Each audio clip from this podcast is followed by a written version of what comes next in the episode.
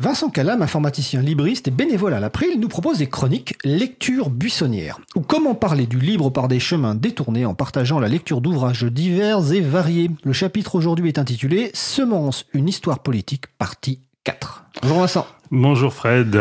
Oui, comme j'avais annoncé à la fin de ma chronique précédente de novembre, je propose de terminer la recension de l'ouvrage Semence, une histoire politique sur une note plus positive.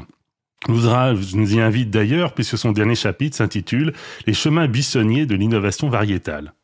Alors, on a vu précédemment, dans les épisodes précédents, que la liberté fondamentale des paysans de semer d'une année sur l'autre leurs propres semences s'est vue réduite au cours des décennies, d'une part par les orientations productivistes prises par le catalogue des variétés cultivées mis en place dans l'immédiate après-guerre, et d'autre part par la pression des industriels pour l'application des régimes de la propriété intellectuelle sur les semences, pression démultipliée avec l'apparition des organismes génétiquement modifiés dans les années 1980. Cependant, cette double pression n'a euh, pas, heureusement pas été sans réaction. D'une part, une petite minorité de chercheurs a continué d'explorer d'autres voies que l'adaptation des semences au modèle productiviste, au prix, il faut le dire, d'une marginalisation certaine dans le monde de la recherche, et d'autre part, une petite minorité de paysans et de paysannes ont participé à un mouvement qui était balbutiant après-guerre, que nous connaissons bien maintenant, l'agriculture biologique. Alors, au, fond, l'agriculture biologique, c'est un peu l'agriculture d'avant la modernisation. Alors, oui et non. Il y, a, il y, a, bien sûr tout un aspect conservatoire dans l'agriculture biologique, mais elle est aussi friande d'innovation, en particulier d'innovation variétale. Simplement, elle ne cherche pas la même innovation que celle imposée par l'agriculture industrielle.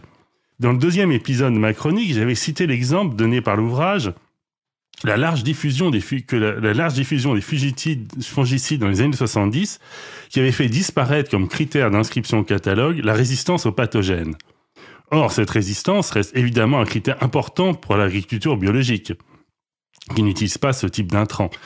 Une poignée de chercheurs a continué de travailler sur des plaies résistants, appelés brés rustiques, mais il aura fallu un combat de 20 ans pour qu'il soit inscrit au catalogue des variétés cultivées. En fait, l'agriculture biologique a un point commun avec le logiciel libre, c'est qu'elle adore la diversité.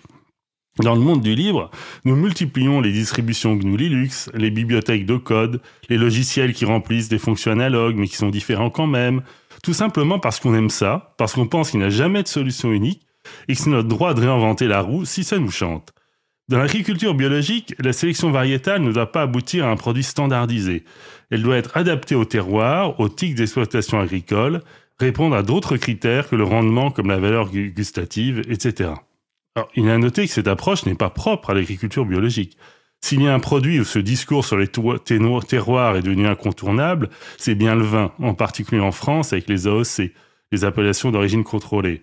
Rares sont les étiquettes de vin où on ne parlerait que du cépage sans évoquer le sol ou le climat.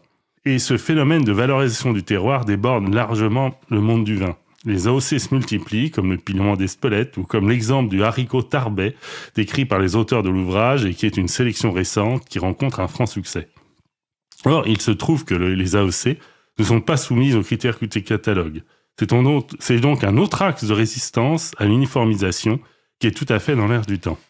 Alors ceci nous permet d'introduire le concept de biodiversité cultivée qui repose sur l'idée que la diversité n'est pas statique, comme c'est le cas avec les banques de semences. Elle est dynamique et se vit dans les champs récolte après récolte.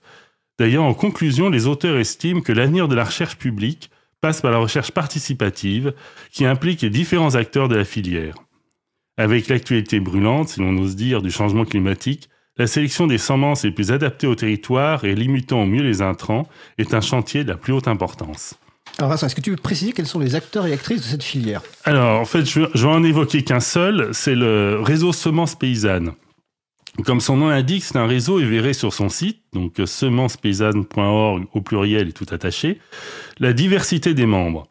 Cela va des organisations nationales comme la Confédération paysanne à des artisans semenciers locaux. Le réseau semences paysannes, c'est un peu l'équivalent de l'April dans les semences. Et tout comme à l'April, l'aspect suivi institutionnel et veille juridique est très important, car le cadre juridique bouge tout le temps, en particulier au niveau européen. Pas plus tard que ce matin, j'ai vu dans le journal que, je cite le titre, les 27 ne s'entendent pas sur les conditions d'une dérégulation des nouveaux OGM.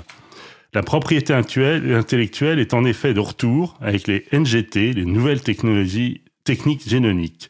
Et oui, les combats ne sont jamais gagnés définitivement. Quand ça sort par la porte, ça revient par la fenêtre. Euh, pour en savoir plus, je ne peux que vous inviter à explorer le site du réseau Semences Paysannes.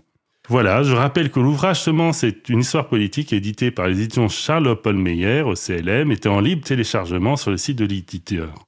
Et pour finir, comme nous sommes à l'approche des fêtes et vous êtes en recherche de cadeaux, je vous signale deux ouvrages éclairants sur le processus d'industrialisation de l'agriculture.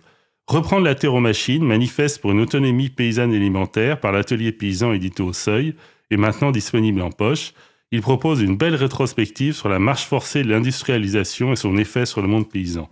Il termine sur un bon programme pour l'installation d'un million de paysannes et de paysans en France. Et deuxième ouvrage, Silence dans les champs aux éditions Artaud, une enquête du journaliste Nicolas Legendre tout à fait glaçante sur le système agro-industriel breton, où l'on voit qu'il ne s'agit pas seulement de l'affrontement entre deux modèles, mais bien de la mise en place de pratiques claniques, voire carrément mafieuses. Voilà, sur ce, je vous souhaite bonne lecture et de bonnes fêtes à toutes et à tous. Alors merci Vincent, j'ai juste précisé le club des 27, c'est les 27 pays de l'Union européenne. C'est pas le club des 27 des rockers et des rockeuses qui sont mortes à, 27 ans. non non, tout à fait. Nous, sommes bien d'accord. OK. Bah écoute, euh, merci Vincent. Donc euh, je pense qu'en janvier on te retrouvera avec une nouvelle lecture d'un nouvel ouvrage sans doute? Exactement. Bon bah c'est cool. Eh ben écoute, bonne fin de journée et belle euh, fête de fin d'année également hein.